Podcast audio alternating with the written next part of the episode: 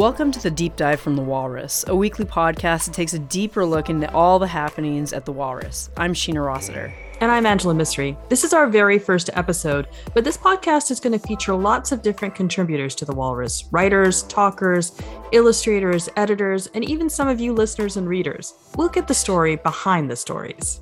We're going to be going into everything, like our upcoming digital series on wellness. We'll hear about the long and occasionally fraught evolution of the bra and how the styles of bras have started to change during the pandemic.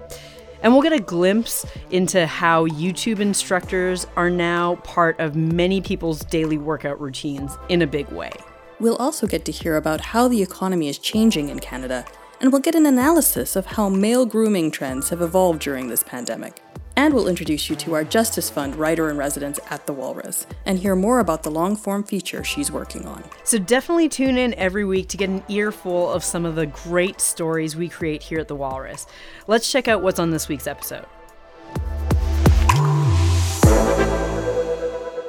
This essay is really interesting because there are these images of, you know, Whitney Houston, there are images of Madonna and U2 and all of these kind of artists who anyone who listened to music in the 80s certainly cares a lot about.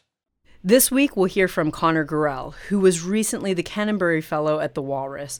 Connor is an arts and culture reporter with bylines in BuzzFeed, Fashion, Canadian Art, and of course, the Walrus.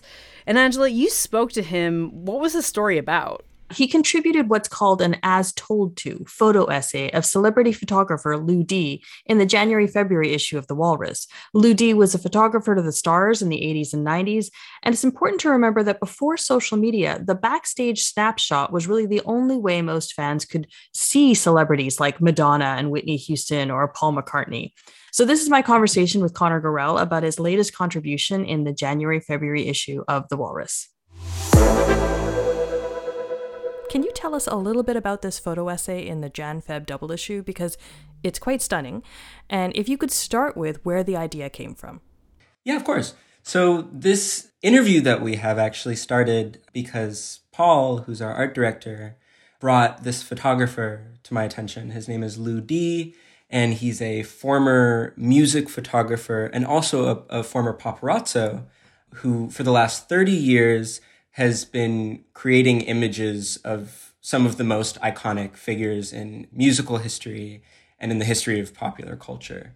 And so this essay is really interesting because there are these images of, you know, Whitney Houston, there are images of Madonna and U2 and all of these kind of artists who anyone who listened to music in the 80s certainly cares a lot about. So talk us through the photos themselves. Yeah. So one of my favorite images that's in the photo essay is this really early picture of Whitney Houston, kind of before she got really, really famous. And it's her kind of looking back over her shoulder and like grinning and kind of beaming at the camera in this really beautiful way. So we have that. We have an image of U2 in Las Vegas when they're they're filming a music video, which our photographer had access to at the time because he just kind of happened to be at the concert when Bono came backstage and said, you know, hey, we're going to go shoot this music video. You should just come along. And so a lot of these images, I think, they kind of capture moments in an industry that doesn't necessarily exist in the same way that it does now. He had all of this access to these stars, which, you know, the average music photographer can't really do that anymore. There are all these barriers for entry. Celebrities are kind of more concerned with the way that their images come across. And they also can just kind of communicate directly with their audience now through Instagram and through Twitter. So I think a lot of this is kind of cataloging a golden era that doesn't exist anymore, that can't exist anymore, maybe. That's a really nice way to put it. The golden era that can't exist anymore. Can you talk a little bit about why these photos were chosen? I'm sure you had a lot more to choose from than you actually featured.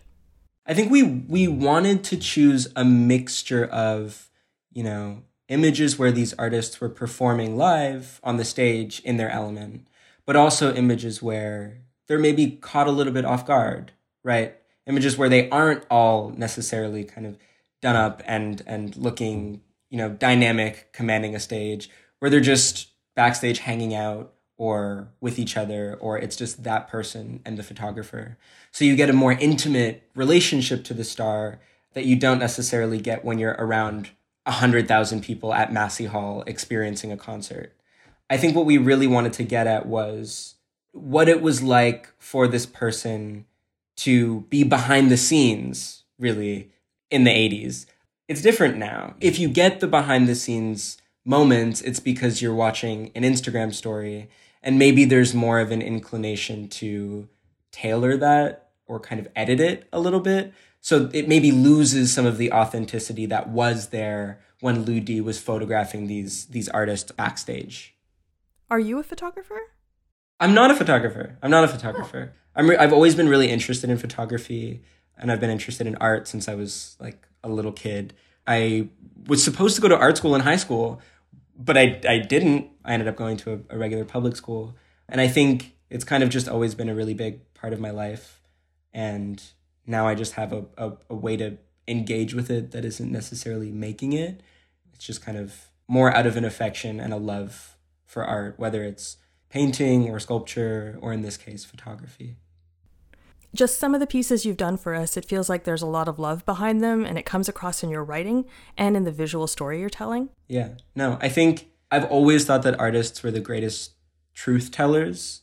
Even in, in you know fiction writers and and visual artists, I think that there's a talent there for for honesty and for kind of articulating a specific vision of the world.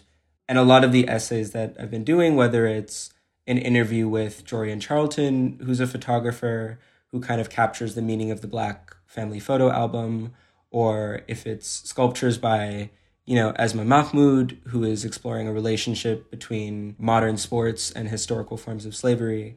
I think all of these people have really important things to say about the world as we live in it right now. And they're doing it through a way that's almost irresistible. And I think there's a quote that's kind of about you know, wanting to make the revolution irresistible. And a lot of the artists that I'm attracted to tend to be doing that in some way. So, why this photo essay right now? I think a lot of the time, you know, art can deal with and grapple with really heavy themes that can leave you feeling a little bit down, maybe. And I love that. I love looking at art that forces me to see the world in a different way. But I also love things that just kind of make you feel good. And I think that you know, the last couple of years, while we've been trapped in this moment, have been really difficult. And maybe these images or images like them are just a way for people to feel better by looking at them. I think that's really all there is to it. Thanks so much for sitting down with us, Connor. Yeah, thank you for having me. That's my conversation with Connor Garel. His As Told to photo essay, Shooting Stars, from the January February double issue of The Walrus, was edited by Carine Abouseif. I'm Connor Garel, and here's what I'm reading, watching, or listening to right now. I've actually been rereading James Baldwin's Giovanni's Room, which is his second novel and one of my absolute favorite favorite novels ever written. It's one of those books that I've stopped lending out because everyone forgets to give them back. It's set in Paris in the 1950s, which is the setting of Baldwin's actual life at the time. And it tells the story of this young American expatriate named David, who, while his girlfriend is in Spain trying to decide whether or not she'll accept his marriage proposal, he falls in love and is kind of seized by this really intense affair with a charming Italian bartender named Giovanni. And the crazy thing about the book setup is that by the third page, you learn the romance is doomed. Not because the lovers are both men, but because Giovanni is actually set to be executed. Uh, and it's it's unclear from the start exactly why, but it's implied that David feels some grave sense of responsibility for it and that he might never recover. So, what follows is this incredibly gorgeous, sincere, stately, kind of tragic story about love and about denial and in Baldwin's interpretation about what it means to be so afraid that you finally can't love anybody at all, right? And sort of the way fear can make a monster out of us, how it can make someone blow up their own life.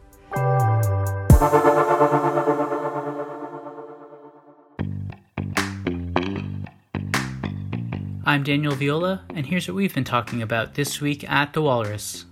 Our Slack is full of stories about the sheer number of people testing positive for COVID 19 right now. One article that stood out came from Teen Vogue, which looked at their own newsroom and how many of their staff were coming down with mild symptoms. Since March 2020, the Walrus has published over 180 stories that mention COVID. Yes, we did go through and count. These articles cover everything from health to business to the arts, and even include a poem by Jason Guriel and several episodes of our podcast, The Conversation Piece. We've also been discussing Anna Maria Tremonti and her upcoming CBC podcast, Welcome to Paradise. The six episode series will examine an abusive relationship that she lived through during her 20s. And finally, we've just sent our March April double issue off to the printers. The magazine will be on newsstands and in mailboxes by Valentine's Day. It is packed with great journalism, including one article about the toxic relationship between cities and their water supply. Meanwhile, our cover story looks at why a growing number of healthcare workers in Catholic hospitals are speaking out. The links to all these articles can be found in the show notes for this episode.